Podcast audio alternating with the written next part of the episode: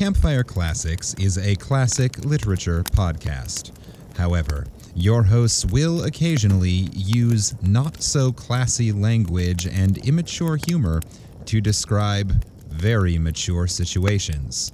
As such, listener discretion is advised. Hi, I'm Ken Sandberg. And I am Craig Kelberg. Welcome to Campfire Classics, where we try to read those books that look really good on your shelf. I have never seen Top Gun.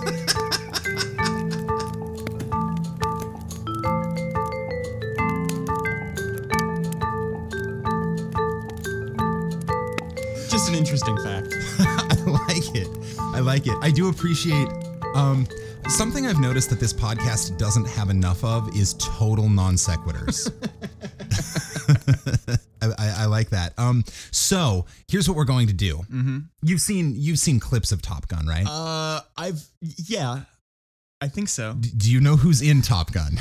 it's uh, Tom Cruise and maybe Val Kilmer. That is correct. All right, great. So here's what we're going to do. Uh, I'm going to uh, I'm going to time you for 30 seconds, and you're going to give me a synopsis of what you think Top Gun is about. Ready? Go. Airplane fighters. Literally, I think the only clip I have seen from it that I know is at some point Tom Cruise and Val Kilmer are walking down the deck of an air, of a uh, Aircraft carrier? Aircraft carrier. Thank you. And they they knock helmets together. Okay. Yeah. Yeah. That happens. That is literally the only thing. Also, a while ago there was uh That's your 30 seconds. perfect. Um, it is an okay movie. It's it's a very well known movie. It is. It's but it's one of those that just kind of slipped through the cracks. Uh, it it didn't though. Is For- the for me, thing. for It- me. Oh, it slipped through your cracks. Just just one. Just just it slipped through your crack. Yeah. Oh my! You should get that looked at. Right. Um, maybe try to like seal it shut. that sounds unhealthy. All right. Well, just take a closer look at everything going through your crack. I will not. Ah, we're off to a blazing start. So, hey, listener, welcome to Campfire Classics, not a Top Gun podcast, sometimes a poop podcast, um, but typically a literature podcast. Uh, you may have noticed that this week we've got a. Uh, Familiar but not regular voice on the podcast. Please welcome Brat Brack. Please welcome back my brother Craig. Hello everyone. Thank you for listening. Thank you. Um No, that's good. I, I want to hear you keep riffing on that. What? hello everyone. I'm happy to be here. That's what I was trying to say. No, I like thank you thank you for thank, Thank- you for listening. Listening. Dear listener, if you're listening, and you obviously are, um, thank you. It it came very close to coming out. Thank you for be here. Thank you for the bees. How you doing? I am exhausted. Yeah, Yeah. yeah.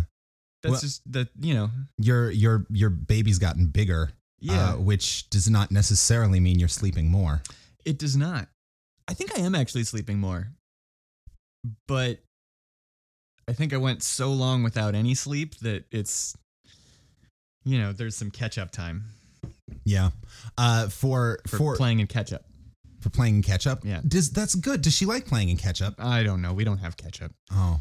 Do you have any condiments? She likes playing in uh, her food, which is often the consistency of ketchup. Oh, good. So I'm sure she would like playing in She ketchup. probably like playing in ketchup. I feel like the smell would be strange. Ketchup has a weird smell once you let it like dry out a little bit. I have never noticed that. Really? Mm-mm. Oh, you never wait? No, you worked in restaurants. I worked in restaurants. What's your excuse then? Ketchup gets spilled on tables all the time and dries out and starts to.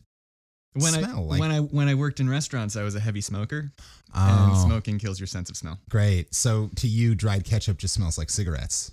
Yeah. All right.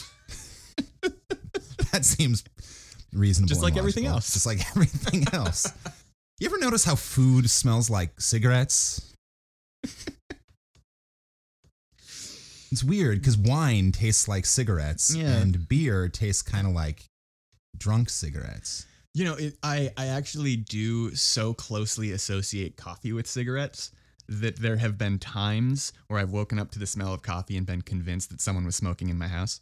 Huh. That uh, is interesting Mhm. to me. Similar but more depressing note. Um, I, uh, hey, listeners, this is going to get kind of weird for a minute. Um, so I didn't realize that the smell of um, beer was a smell that I associated with dad until much later in life. Sure. Um, and so that smell, like particularly of beer that maybe sat out for a little too long, Right. so strongly I associated with that that when I started working at the Jekyll and Hyde Club, and there was always beer spilled on the steps or spilled behind the bar, or whatever, whatever. I couldn't figure out why every time I went to work I was thinking of dad. So, so at, at that time, you like That was you. that th- was there was when there was the there was a subconscious connection for a while before that before was that was when I started realizing that's what the connection was. Was oh oh oh now I'm sad. Wah, wah. Uh, um, so that's a chipper little thing to bust into. Yeah. Uh, hey, listeners, this is a comedy podcast. Oh, uh, so this is a addiction. Wee. uh, so this is a yeah addiction. We've we've covered caffeine, nicotine, and alcohol. Mhm. Uh, anything else you want to I'll I'll stay away from uh, the um anything illegal stay away from? Anything illegal? All right, on on you know fair enough. Fair enough. Um, on the airwaves. I have this irritating addiction to water. Oh yeah. You know, I feel like if I go a whole day without drinking it, my head starts pounding. It really, it, it's, I mean, you just got to go cold turkey. You think Yeah, push through it. cool. I think after three days you'll be good. Have you found anything um replaces it well? um, cigarettes. Cigarettes, coffee, beer. Anytime you're thirsty, just have a beer. Yeah. Uh, comedy literature podcast is what I keep trying to get us back to. um, here at Campfire Classics, we read short stories that we um, pull for you out of the public domain. We cold read them sight unseen, which means uh, what you're hearing is our first attempt to read this damn story. Uh, so you're gonna you're gonna catch a lot of strange character choices and improvised dialects and um and frankly along the way we tend to laugh at things that weren't penis jokes 100 years ago when the story was written but they are now Or maybe they were. or maybe they were something i do that's good point sometimes i gloss over the fact that authors were just as filthy back then Uh-huh. shakespeare is basically one running penis joke Yeah. Yeah. Mozart wrote a song called "Lick My Asshole." he did Uh, he wrote a piece. He wrote a piece. Mozart didn't write songs. He wrote pieces or compositions. sure This is you're, just you're the kind of guy who distincts uh, distincts who who makes the distinction between films and movies aren't you Eh. I'm also frankly not really the guy who makes the distinction between songs and pieces, but uh, you know, to my many fans listening out there who might uh get up in arms by hearing me say that Mozart wrote, Wrote songs. You know what? Screw it. Mozart, singer songwriter Mo- Mozart. was Mozart a singer uh, I'm I'm sure he sang at some point. all right and he was he was he was really the the Jack Johnson of his day Yeah, absolutely. Right? Yeah. I mean everyone loved him except for the ones who thought he was kind of an arrogant douche I take it back he was the John Mayer of his day Ooh, yeah, that's great. better right Yeah, yeah Mozart and John Mayer basically the same guy pretty much. Who do you think would be more offended by that comparison? I think um my my music professor from college would be I think every music professor in, from like From every from every college would be the most offended by that statement. Oh, so welcome to Campfire Classics, where we attempt to offend music academia. Woo! Yeah, yeah. Uh, so this week I have selected a story that Craig is going to attempt to read sight unseen. Uh, but first, I'm going to give a little bit of um, background information, some fun facts about the author. This week's author is known for his horror, mystery, and supernatural short stories. He is best remembered for his work in Weird Tales magazine, his close friendship with H.P. Lovecraft, and for being a dead ringer for Freddy Krueger. Clifford Martin, better known as CM Eddy Jr. Seriously, though, look at this picture. The picture of this guy, Yeah, I can see that. right? Mm-hmm. uh, listeners, I'll post it on Instagram. It'll be part of this week's little preview image or whatever. But like seriously, he looks like Freddy Krueger is trying to play Mr. Rogers. right? Yeah. Uh, anyway, he was born in Rhode Island in 1896, and by all accounts, he had a fairly ordinary upbringing. He went to classical high school in Providence. Uh, it was an all boys school at the time, but What does classical high school mean? it's it's not a classical high school. It was the name, like Jefferson High Oh, School, got it. Thomas High School, Okay, classical high school. Got it. Got it. Yeah. Um, ba- ba- ba- ba- ba. Uh, as a child, he loved to read and write. As an adult, he became more interested in mythology and the occult. According to his wife, Muriel, quote, Cliff was always interested in the idea of parallel planes, where life on another level, either astral or otherwise, would be similar to that on Earth, or where life might exist, but in another time or another form. He was also fascinated by the themes of teleportation, vampirism, ghosts, and the mystery of unexplained phenomena. He spent hours in the library researching the unusual, the unique, the bizarre. He got to start writing stories for pulp magazines. His first published story was a detective story called Sign of the Dragon, uh, and it was recently republished as its own ebook. Do you think he played Dungeons and Dragons?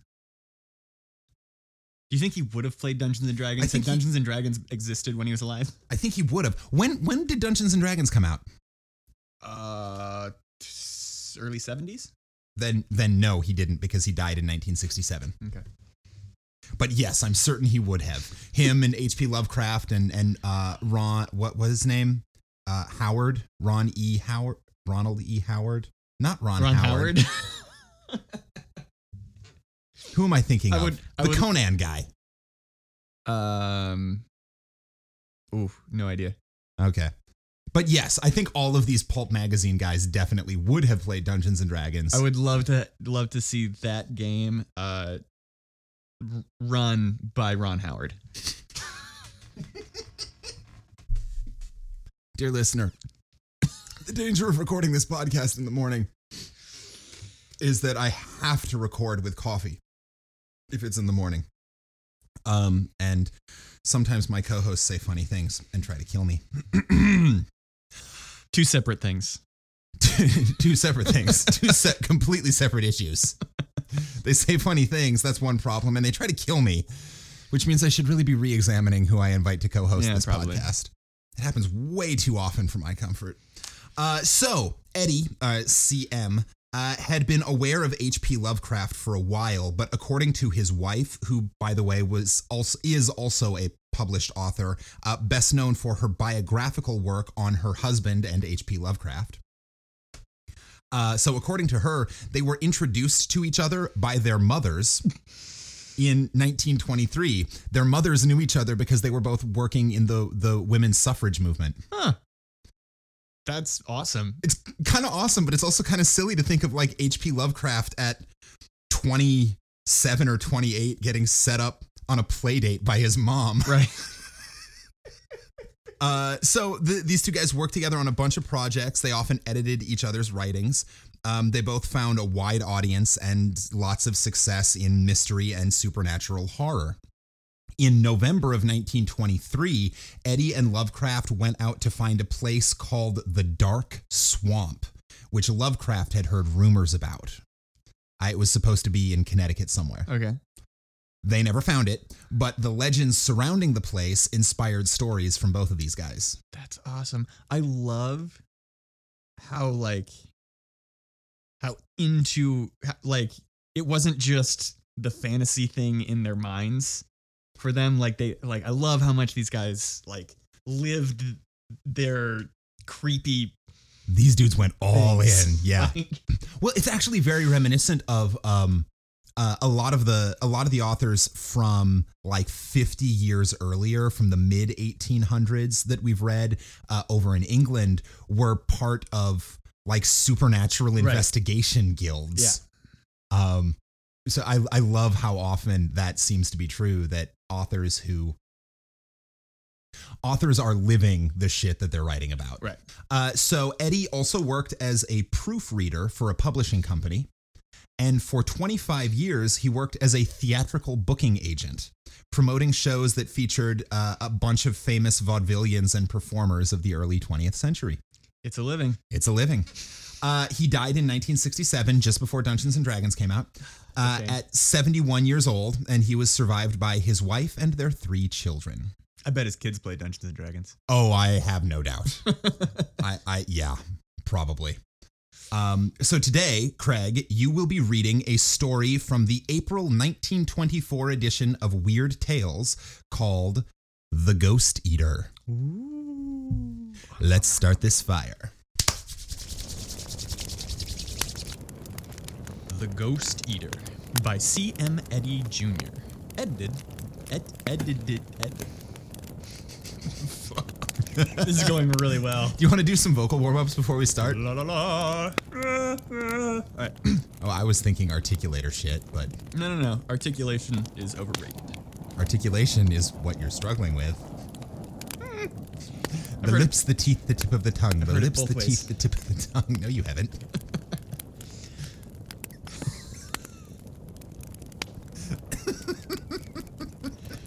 Oh my, this is gonna be really great. The tongue, the teeth, the tip of the lips. What? The Ghost Eater by C.M. Eddy Jr. Edited by H.P. Lovecraft. Moon madness? A touch of fever? I wish I could think so. But when I am alone after dark in the waste places where my wanderings take me, and hear across infinite voids the demon echoes of those screams and snarls, and that detestable crunching of bones, I shudder again at the memory of that eldritch night. That sounds really personal. That sounds very H.P. Lovecraft. sounds very H.P. Lovecraft, yeah. He used the word eldritch. I knew less of woodcraft in those days, though the wilderness called just as strongly to me as it does now. Woodcraft as in getting along in the woods, not woodcraft as in carving things. I was I going, think this so, is a weird non sequitur. Although may- maybe maybe he knew less about building chairs as well. I mean, I suppose I know I knew less about building chairs five years ago than I do now. Mm-hmm. Most people learn more about building chairs as they go along, whether they mean to or not. Yeah, I've seen uh, Parks and Rec since then. Yeah. Up to that night, I had always been careful to employ a guide, but circumstances now suddenly forced me to a trial of my own skill.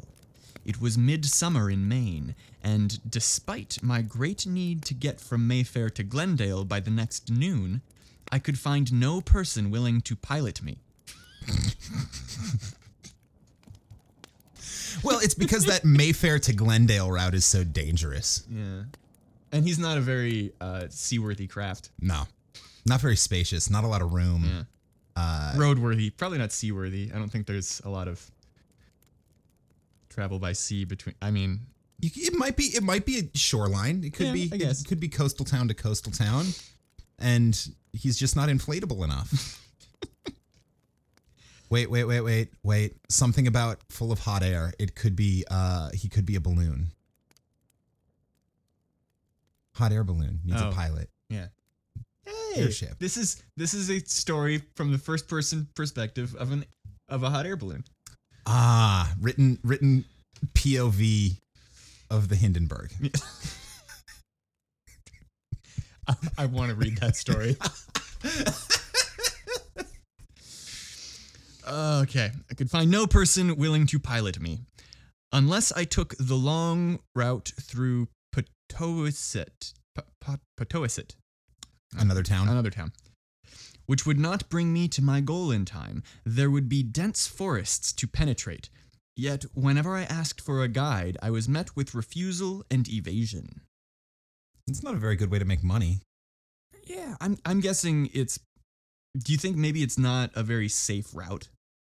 I'm I'm gonna go out on a limb and say there's something um maybe supernatural and a little spooky May- going on maybe a on route. ghost? Maybe a ghost Or something that eats ghosts? or something that eats ghosts. More likely, more likely. All right. Um, probably something that comes out at night. He said something about moon madness in the first. Yep. The, literally the first thing that he said Yeah, was yeah. Moon Madness. All right. Stranger that I was, it seemed odd that everyone should have glib excuses. There was too much important business. That's in quotation marks. I'm sorry, I have to wash my hair. on hand for such a sleepy village. and I knew that the natives were lying, but they all had imperative duties, or said that they had. imperative duty. And would do no more than assume me that the trail through the woods was very plain, running due north, and not in the least difficult or vigorous young for a young fellow. Not the least difficult for a vigorous young fellow. There we go. Mother said straight ahead, not to delay or be misled. I shouldn't heed that advice. I don't know. Her advice was stick to the path. Stick to the path and never stray. None of them want us to like go on the path at all. No, but they're saying just just go straight north. Just Fair. straight north. Yeah. Just fucking straight north. Don't turn. It's like uh on on like the GPS when it's talking to you and it says uh in in in half a mile stay straight. I'm just like why I didn't need that. But you you don't know. Maybe maybe if you hadn't gotten that information, the highway sirens would have led you into the rocks it's possible. with their sweet sweet It's song. possible. Uh, let me find. I lost it. Very fine. For a vigorous young fellow. If I started while the morning was still early, they averred, averred. I'm guessing, uh, like confirmed or told Spell me. Spell it for me. A V E R R E D. Averred. To allege as a fact in support of a plea. Averred. If I started while the morning was still early, they averred, I could get to Glendale by sundown and avoid a night in the open. Mm, that sounds important. Even then, I suspected nothing. The prospect seemed good, and I resolved to try it alone. Let the lazy villagers hang back as they might. Probably I would have tried it even if I had suspected. For youth is stubborn, and from childhood I had only laughed at superstition and old wives' tales. Probably I would have done this anyway, because I'm a dumbass. Pretty much. Uh, to be fair, for youth is stubborn. Young people are dumbasses, is what he's saying. Gotcha. Gotcha. Gotcha. not just him.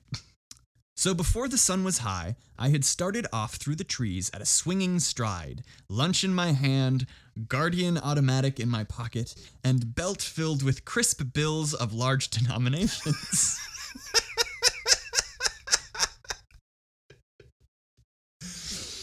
They all warned me not to get caught out after dark, so I set out just before lunchtime with a picnic, a gun, and a thick ass wad of cash.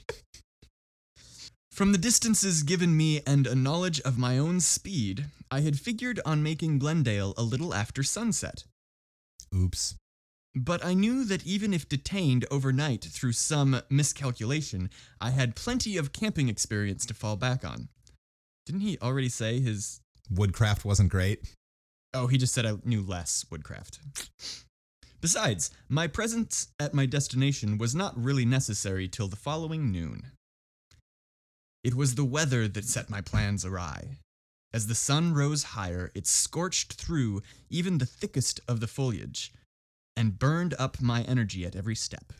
By noon, my clothes were soaking in, with perspiration, and I felt myself faltering in spite of all my resolution. As I pushed deeper into the woods, I found the trail greatly obstructed with underbrush, and at many points nearly effaced. It must have been weeks, perhaps months, since anyone had broken his way through, and I began to wonder if I could, after all, live up to my schedule. At length, Having grown very hungry, I looked for the deepest patch of shade I could find and proceeded to eat the lunch which the hotel had prepared for me. Hmm. Picnic. Yeah. There were some indifferent sandwiches. Eh, you can eat us. You cannot. Whatever. a piece of stale pie, Yum. and a bottle of very light wine. By no means sumptuous fare, but welcome enough to one in my state of overheated exhaustion. So he's like exhausted and overheated and hungry, so he's gonna like So he's crawl gonna into the drink a bottle of wine. it was too hot for smoking to be of any solace, so I did not take out my pipe. Instead, I stretched myself at full length under the tree when my meal was done, intent on stealing a few moments' rest before commencing the last lap of my journey. Great. So this is a story about addiction Yeah. and bad decision making. I also like he he stopped for lunch. He was he was planning on getting there right before sunset. He stopped for lunch and took a break before the last le- leg of his journey. Like it doesn't sound like he's actually gone that far in the first place. Yeah. uh I think I think the moral of the story is this guy did it to himself. Yeah. He's making bad life choices. Oh, here we go. I suppose I was a fool to drink that wine. For light though it was, it proved just enough to finish the work of or work the sultry oppressive day had begun. Yep. My plan called for the merest momentary relaxation, yet with scarcely a warning yawn, I dropped off into sound slumber. Duh. Part 2. Oh, I, I forgot. The first, that whole thing started with a, a num- the number 1. So that was part 1. okay. 2. When I opened my eyes, twilight was closing in about me. A wind fanned my cheeks, restoring me quickly to full perception. And as I glanced up at the sky, I saw with apprehension that black racing clouds were leading on a solid wall of darkness, prophetic of violent thunderstorm. Well, at least you're not going to be sweating anymore. Yeah, there you go, silver lining. I knew now that I could not reach Glendale before morning. Or before Or before nightfall. Before night- but the prospect of a night in the woods, my first night of lone forest camping, became very repugnant under these trying conditions. well, especially since you just slept. Yeah, It's not going to be camping. You got to walk through the woods. right? In a moment, I decided to push along for a while at least, in the hope of finding some shelter before the tempest should break. You're going to need a really good investigation roll to get decent shelter Right. this late at night, especially if you're still a little drunk or hungover from your wine. Yeah. Yeah. There's probably not there's probably not a hotel No, or a truck stop. I'm guessing. Uh, if there were, I'm guessing the the villagers would have just said, you Go know, to the truck Go stop. to the truck stop. Darkness spread over the woods like a heavy blanket. The lowering clouds grew more threatening and the wind increased to a veritable gale. A flash of distant lightning illuminated the sky, followed by an ominous rumble that seemed to hint of malign pursuit. Malign Pursuit is going to be the name of my next band. I. I like it. yeah, that's good I like name. it. Uh, what's what's the first single? Ominous Rumble. what's the genre? Malign Pursuit. Um, I feel like it's either some sort of goth rock or like EDM, um goth EDM. Some some yeah acoustic goth edm don't think about it too hard um, for the record, you now have one month to record an acoustic electronic dance music album. goth electronic dance music Goth, acoustic goth electronic dance music. Sorry, not an album. I want one song Okay. out of you in the genre acoustic goth electronic dance music. I, I like the idea i think it'd be great all right i'll work on it Great.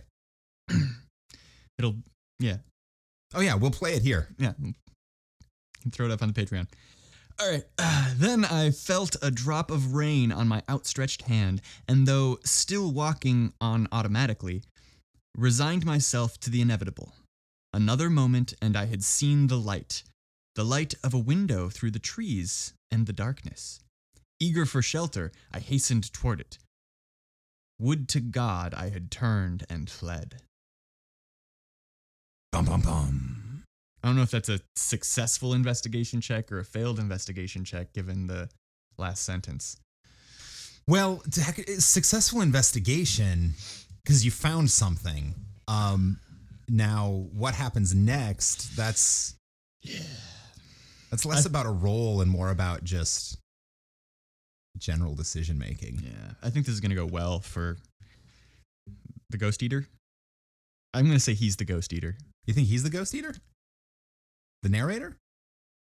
N- No, but I'm going to say it anyways. Okay. I think you already did. You don't have to announce it. You can just say it. All right. He's the ghost eater. He's the ghost eater.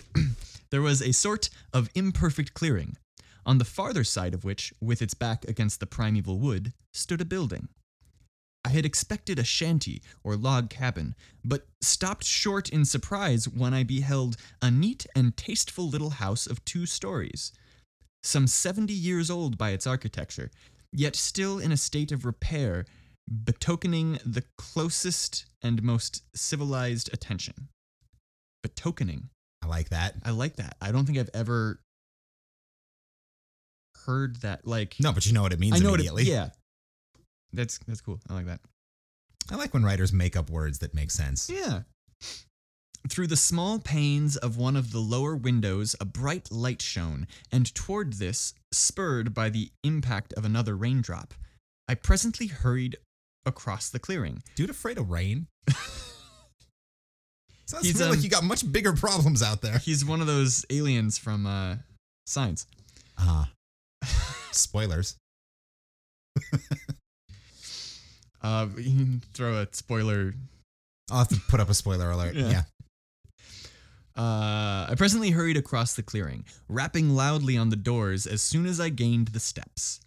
With startling promptness, my knock was answered by a deep, pleasant voice which uttered with er, uttered the single syllable, "Come." Pushing open the unlocked door, I entered a shadowy hall lighted by an open doorway at the right, beyond which was a book lined room with, gle- with a gleaming window. As I closed the outer door behind me, I could not help noticing a peculiar odor about the house, a faint, elusive, scarcely definable odor which somehow suggested animals. My host, I surmised, must be a hunter or trapper, with his business conducted on the premises. The man who had spoken sat in a capacious easy chair beside a marble topped center table, a long lounging robe of gray swathing his lean form. My God. He didn't leave his chair, he just like beckoned him inside. And you walk in and see this dude just sitting on a comfy chair. It's it's a it's a it's a great look. Uh I'm thinking um this is a person who lives for the dramatic reveal. Right? It's like someone who spends all their time in their office in a swivel chair just so when you walk in they can turn it around at the right moment. Yep. Classic. I like him. this guy, I think we'd be friends. Yeah, I think I think he's the protagonist here. Yeah. The light from a powerful argand, argand. That one I don't know. I'm guessing it's a type of gas because it's argand lamp. A R G A N D. The Argand lamp is a type of oil lamp invented in 1780 by Aim Argand. Its output is 6 to 10 candelas brighter than that of earlier lamps. Its more complete combustion of the candle wick and oil than in other lamps required much less frequent trimming of the wick. Hmm. I think my brain uh combined it like just reached out and went argand, argon. Argon is a gas. it's probably the fuel. Nope, Argand. Uh, The guy's last name. The guy's last name. Cool. Francois Pierre Amédée Argand. Perfect. He's French, so it might be Argand, not Argand. Argand. Perfect. The light from a powerful argand lamp threw his features into prominence, and as he hi- as he eyed me curiously, I studied him in no less detail. He was strikingly handsome, with thin, clean-shaven face, glossy flaxen hair neatly brushed, long, regular eyebrows that met in a slanting angle above the nose, shapely ears set low and well back on the head, and large, expressive gray eyes, almost luminous in their animation. This dude's an anime character. Right? this is where anime started. I'm just like, Oh, yeah. read that description again. Yeah. This dude's an anime character. Absolutely. Um, when he smiled a welcome, he showed a magnificently even set of firm white teeth. And as he waved me to a chair, I was struck by the fineness of his slender hands with their long, tapering fingers, whose, whose ruddy, almond shaped nails were slightly curved and exquisitely manicured. I could not help wondering why a man of such engaging personality should choose the life of a recluse. This isn't just an anime character. This is an anime vampire. Yeah. Uh, this is um, yeah. Yep. Sorry to intrude, I ventured, "Mm, but I've given up the hope of making Glendale before morning, and there's a storm coming on which sent me looking for cover. Yes, I like it when they give up hope. As if to, corro- to corroborate my words, there came at this point a vivid flash, a crashing reverberation, and the first breaking of a torrential downpour that beat maniacally against the windows. My host seemed oblivious to the elements and flashed me another smile when he answered. His voice was soothing and well modulated, and his eyes held a calmness almost hypnotic. You're welcome to whatever hospitality I can offer, but I'm afraid it won't be much. I've a game leg, so you'll have to do most of the waiting on yourself. If you're hungry, you'll find plenty in the kitchen. Plenty of food, if not of ceremony.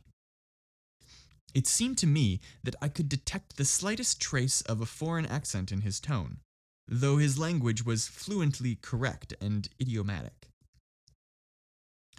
Rising to an impressive height, he headed for the door with long, limping steps, and I noticed the huge, hairy arms that that hung at his side in such curious contrast to his delicate hands. No longer an anime character. No longer an anime character. well, anime werewolf. Yeah. He's anime Wolverine. Come, he suggested. Bring the lamp along with you. I might as well sit in the kitchen as here.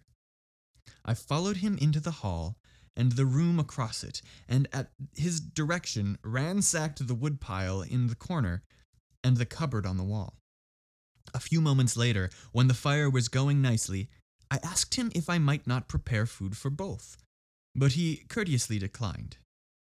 It's too hot to eat, he told me. Besides, I had a bite before you came.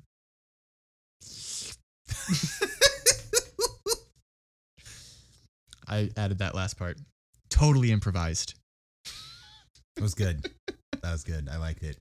Uh, dear listeners, because this is an audio medium, you couldn't see the sinister um, lip licking that accompanied that slurping sound. After washing the dishes left from my lone meal, I sat down for a while, smoking my pipe contentedly. My host asked a few questions about the neighboring villages, but I lapsed into sullen taciturnity when he learned I was an outsider. As he brooded there silently, I could not help feeling a quality of strangeness in him, some subtle alienage that could hardly be analyzed. I was quite certain, for one thing, that he was tolerating me because of the storm rather than welcoming me with genuine hospitality. Okay. I mean, I, I feel like in in like modern society, it seems weird to be weirded out by the fact that this stranger whose house you walked into isn't like super excited to have you there. Yeah. Uh, but but like I feel like even like even then a stranger walks into your house in the middle of the night. Right.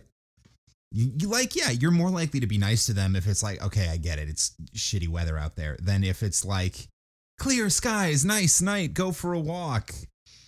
Uh dude, what are you doing here? Right. As for the storm, it seemed almost to have spent itself.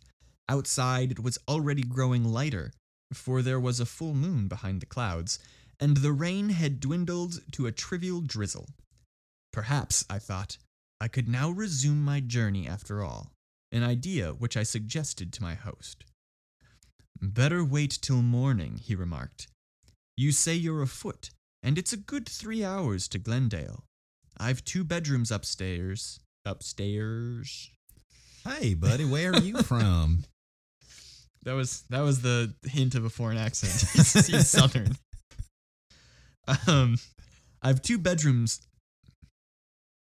I have two bedrooms upstairs, and you're welcome to one of them if you care to stay. There was a sincerity in his invitation which dispelled any doubts I had held regarding his hospitality, and I now concluded that his silences must be the result of long isolation from his fellows in this wilderness. After sitting without a word through three fillings of my pipe, I finally began to yawn. It's a lot of smoking. It is. Uh, it's been rather a strenuous day for me, I admitted, and I guess I'd be making tracks for bed. I want to be up at sunrise, you know, and on my way. My host waved his arm toward the door, through which I could see the hall and the staircase. Take the lamp with you, he instructed. It's the only one I have, but I don't mind sitting in the dark, really. Half the time I don't light it at all when I'm alone. Oil is so hard to get out here, and I go to the village so seldom. Your room is the one on the right, at the head of the stairs. Taking the lamp and turning in the hall to say good night, I could see his eyes glowing almost phosphorescently in the darkened room I had left. And I was half reminded for a moment of the jungle and the circles of eyes that sometimes glow just beyond the radius of the campfire. Then I started upstairs. Sweet dreams. Ooh. As I reached the second floor, I could hear my host limping across the hall to the other room below, and perceived that he moved the, with owlish sureness despite the darkness. Owlish sureness. That's that's a good tongue twister. Owlish sureness. Uh, owlish. Yeah, It's also the title of your second single. Oh, yeah, there it is. Truly, he had but little need for the lamp. The storm was over, and as I entered the room assigned me, I found it bright with the rays of, of a full moon that streamed on the bed from an uncurtained south window. Blowing out the lamp and leaving the house in darkness but for the moonbeams, I sniffed at the pungent odor that rose above the scent of the kerosene, the quasi animal odor I had noticed on first encountering the place. I crossed to the I crossed to the window and threw it wide, breathing deep of the cool, fresh night air. When I started to undress, I paused almost instantly, recalling my money belt still in its place about my waist. Possibly, I reflected, it would be well not to be too hasty or unguarded, for I had read of men who seized just such an opportunity to rob and even to murder the stranger within their dwelling. So, arranging the bedclothes to look as if they covered a sleeping figure, I drew the room's only chair into, into the concealing shadows, filled and lighted my pipe again, and sat down to rest or watch as the occasion might demand. So he's pulling the um the the the hobbits trick Yeah. from Yep. Fellowship. I'm, I'm going to say I would not stay somewhere willingly if I felt like I needed to make it look like someone was sleeping in my bed in case they stabbed me. I would just opt out. I would just leave. Just escape out the window. Yeah. Be like, you know what? I can I can just walk. You know, I think I'm good. Yeah. Part 3. I'm not going to sleep great tonight anyway. I may as well not sleep great on my feet. Part 3. I could not have been sitting there long when my sensitive ears caught the sound of footsteps ascending the stairs. Mm-hmm. All the old lore of robber landlords rushed on me afresh, when another moment revealed that the steps were plain, loud, and careless, with no attempt at concealment. While my host's tread, as I had heard it from the head of the staircase, was a soft limping stride. Shaking the ashes from my pipe, I slipped it in my pocket. Then, seizing and drawing my automatic, I rose from the chair, tiptoed across the room, and crouched tensely in a spot which the opening door would cover, drawing my automatic. Does he have like an Uzi? Like does I don't think it's. I I think it's like a a. a or just doesn't have to be cocked. yeah, like like I think automatic. I think it's actually a semi-automatic. Just like imagining him like whipping out a machine gun, like a Tommy gun. Yeah. Pulls out an AK-47 that he's just been like. It's just been hanging under his jacket. Right. The door opened, and into the shaft of moonlight stepped a man I had never seen before. Tall, broad shouldered, and distinguished, his face half hidden by a heavy, square cut beard, and his neck buried in a high black stock of a pattern long obsolete in America. he was indubitably a foreigner. How he could have entered the house without my knowledge was quite beyond me. Nor could I believe for an instant that he had been concealed in either of the two rooms or the hall below me. As I gazed intently at him in the insidious moonbeams, it seemed to me that I could see directly through his sturdy form. But perhaps this was only an illusion that came from my shock of surprise. Noticing the disarray of the bed, but evidently missing the intended effect of occupancy, the stranger muttered something to himself in a foreign tongue and proceeded to disrobe. Um. What? Flinging his clothes into the chair that uh, into the chair I had vacated, he crept into the bed. He crept into bed, pulled the covers over him, and in a moment or two was breathing with the regular respiration of a sound sleeper. All right. That's weird. My first thought was to seek out my host and demand an explanation. But a second later, I deemed it better to make sure that the whole incident was not a mere delusive after effect of my wine drugged sleep in the woods. I still felt weak and faint, and despite my recent supper, was as hungry as if I had not eaten since that noonday lunch. I crossed to the bed, reached out, and grasped at the shoulder of the sleeping man. Then, barely checking a cry of mad fright and dizzy astonishment, I fell back with pounding pulse and dilated eyes, for my clutching fingers had passed directly through the sleeping form and seized only the sheet below. A complete analysis of my j- of my jarred and jumbled sensations would be futile. The man was intangible, yet I could see him there, hear his regular breathing, and watch his figure as it half turned beneath the clothes. And then, as I was quite quite certain of my own madness or hypnosis, I heard other footsteps on the stairs, soft, padded, dog-like, limping footsteps pattering up, up, up. And again that pungent animal smell, this time in redoubled volume. Dazed and dream drowsed, I crept once more behind the protecting open door, shaken to the marrow, but now resigned to any fate, known or nameless. Then into that shaft of eerie moonlight stepped the gaunt form of a great gray wolf. Werewolf. limped, I should have said, for one hind foot was held in the air as though wounded by some stray shot. The beast turned its head in my direction, and as it did so, the pistol dropped from my twitching fingers and clattered unheeded to the floor. Oops. The ascending succession of horrors was fast paralyzed was fast paralyzing my will and consciousness. For the eyes that now glared toward me from that hellish head were the gray phosphorescent eyes of my host, as they had peered at me through the darkness of the kitchen. I do not yet know whether it saw me. The eyes turned from my direction to the bed and gazed gluttonously on the spectral sleeping form there. Then the head tilted back, and from that demon throat came the most shocking ululation. Ululation. Ululation. Ululation? Ululation. That is how you pronounce it. Ululation. Ululation. From Latin ululo is a long, wavering, high pitched vocal sound resembling a howl with a trilling quality. All right. Yeah, so it, It howled. howled. Uh, and from the demon throat came the most shocking ul ul that word Ululation. ul ul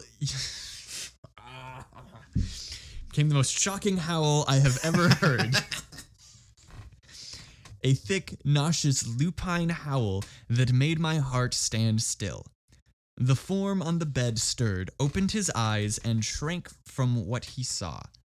The animal crouched, quivering, and then, as the ethereal figure uttered a shriek of mortal human anguish and terror that no ghost of legend could counterfeit, sprang straight for its victim's throat.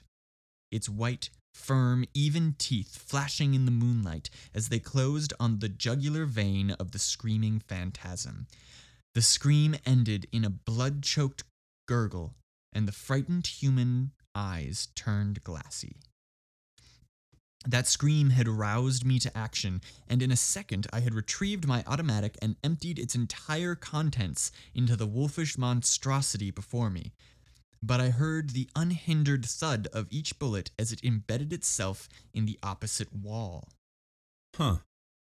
My nerves gave way. Blind fear hurled me toward the door, and blind fear prompted the one backward glance in which I saw that the wolf had sunk its teeth into the body of its quarry. Then came that culminating sensory impression and the devastating thought to which it gave birth. This was the same body I had thrust my hand through a few moments before, and yet as I plunged down that back nightmare staircase, I could hear the crunching of bones. Hmm. I'm I'm gonna go out on a limb, and this is just a wild speculation, Right. and say that the wolf is the ghost eater. Mm, I'm not convinced, but I see why you would think that. Okay. Part 4 How I found the trail to Glendale, or how I managed to traverse it, I suppose I shall never know. I only know that sunrise found me on the hill at the edge of the woods, with the steepled village outspread below me, and the blue thread of the Cataqua sparkling in the distance. A river. Yeah. hatless, coatless, ashen faced, and as soaked with perspiration as if I had spent the night abroad in the storm. I hesitated to enter the village till I had recovered at least some outward semblance of composure. At last, I picked my way down the hill and through the narrow streets with their flagstone sidewalks and colonial doorways till I reached the Lafayette House, whose propriet- proprietor eyed me askance. Where from so early, son? And why the wild look? I've just come through the woods from Mayfair. You came through the Devil's Woods last night and alone? I you would think one of the villagers would have mentioned the Devil's Woods. Yeah, that that seems like an important detail. Uh, like maybe. oh no! Don't go through the devil's woods alone. I, did that not come up at any point? Or at least some very clear warning about like the devil. You don't want to spend the night in the devil's woods. Like saying, try and get through before nightfall. eh, No, like Well, also, like, why wouldn't someone just say, like, oh no, it's called the Devil's Woods and it's because there's a fucking ghost wolf that lives there? Uh, alone, the old man stared with a queer look of alternate horror and incredulity. Why not? I countered.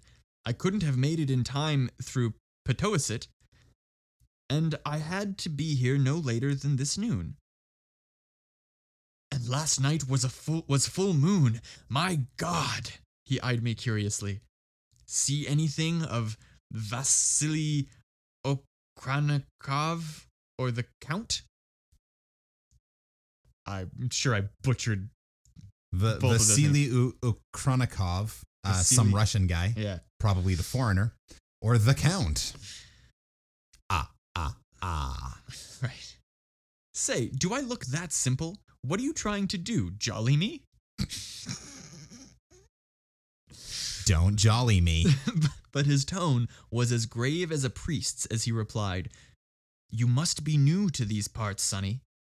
If you weren't, you'd know all about Devil's Woods and the full moon and Vasily and the rest, Vasily and the rest. I felt anything but flippant, yet knew I must not seem serious after my earlier remarks. Go on. I know you're dying to tell me. I'm like a donkey, all ears.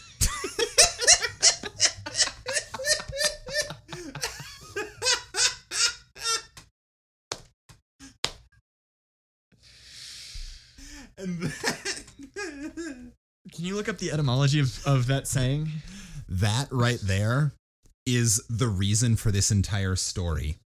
He wrote this entire story just to to shoehorn in that joke.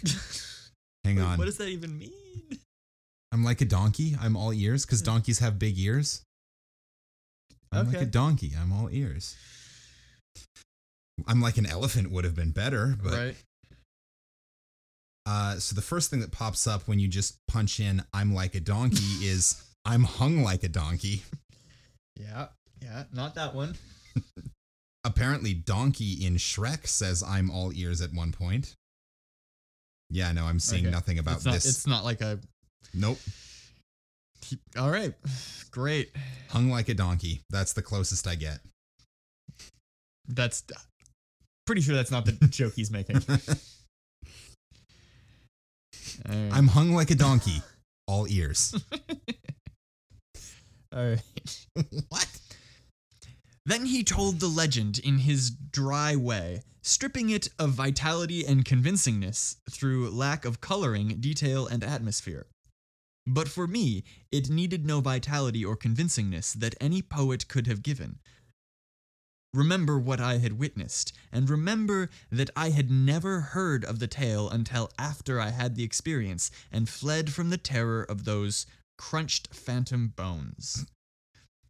There used to be quite a few Russians scattered. I forgot what I was. I like kind of did a voice with him earlier, but I don't remember what it was.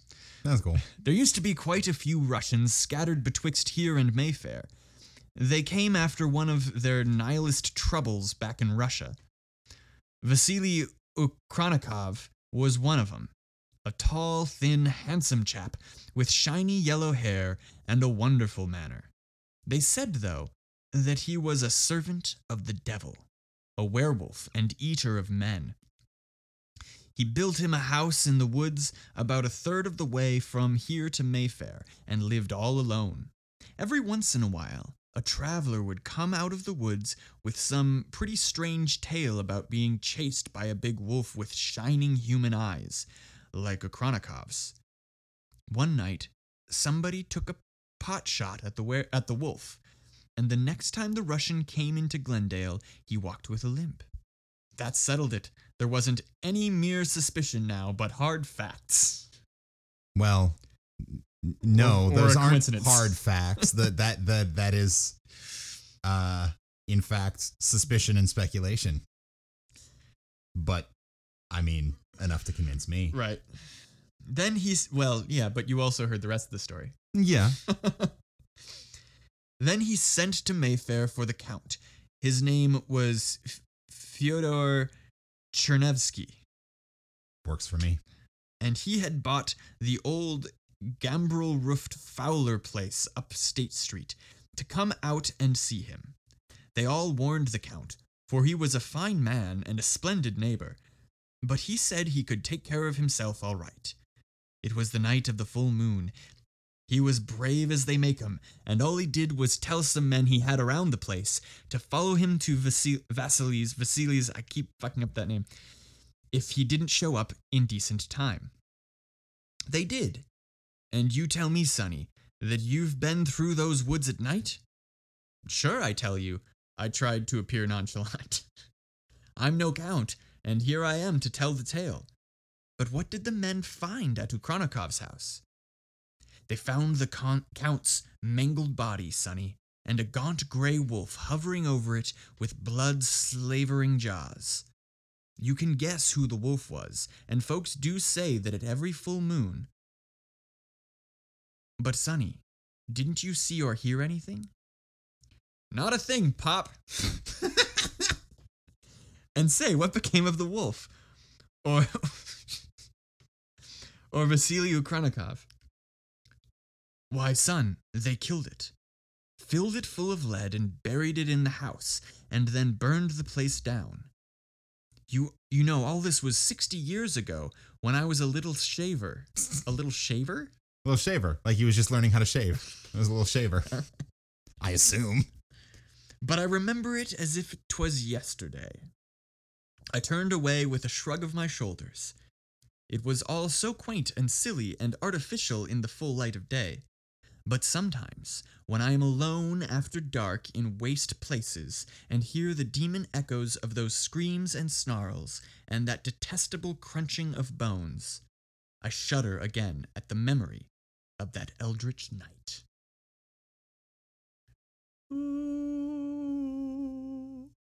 The end.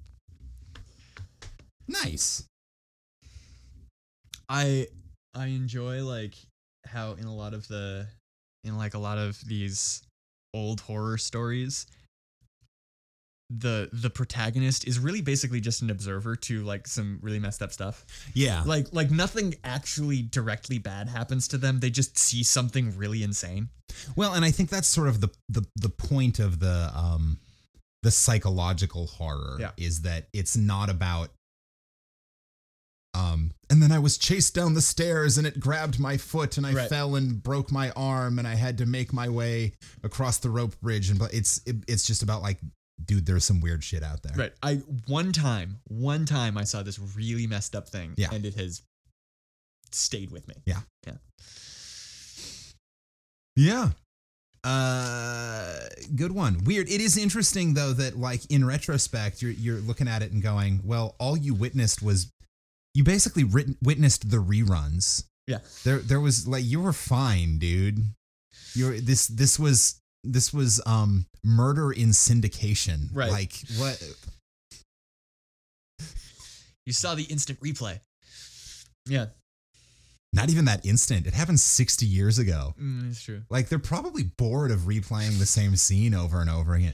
That's got to be the worst thing about being this kind of ghost that like you don't even get to spook people with new things. You Right. just you're you're doing the same scene over and over again. Playing the same character, doing Yeah. the it's like how Kelsey Grammer must have felt by the end of Frasier. Right. yeah. Favorite moment from Frasier? Uh in like one of the very last seasons, uh someone one of the one of the characters from Cheers guest stars and um at some point Frasier I, I don't remember the lead up to it, but at some point Frasier says to that character, "Do you have any idea what it's like to play the same character day after day for the, for 20 years?" I see, Or something like that. Yeah, I feel like in I, I I know the episode you're talking about, and I feel like it's it. it's it's um because like there's they're talking about a children's entertainer who's been doing like the same show, the same character in a Right. show Yeah, yeah, yeah. for yeah Yeah, not Frasier doesn't say that. Someone says it to Frasier. Yeah. but yeah, yeah, yeah, yeah. but th- but they're talking about there's yeah a children's entertainer or Yeah. someone in that episode. Yeah, I do remember. I don't remember the details, but yes, Yep. I remember that one. But yeah, yeah. You pro- they probably know their lines really well though.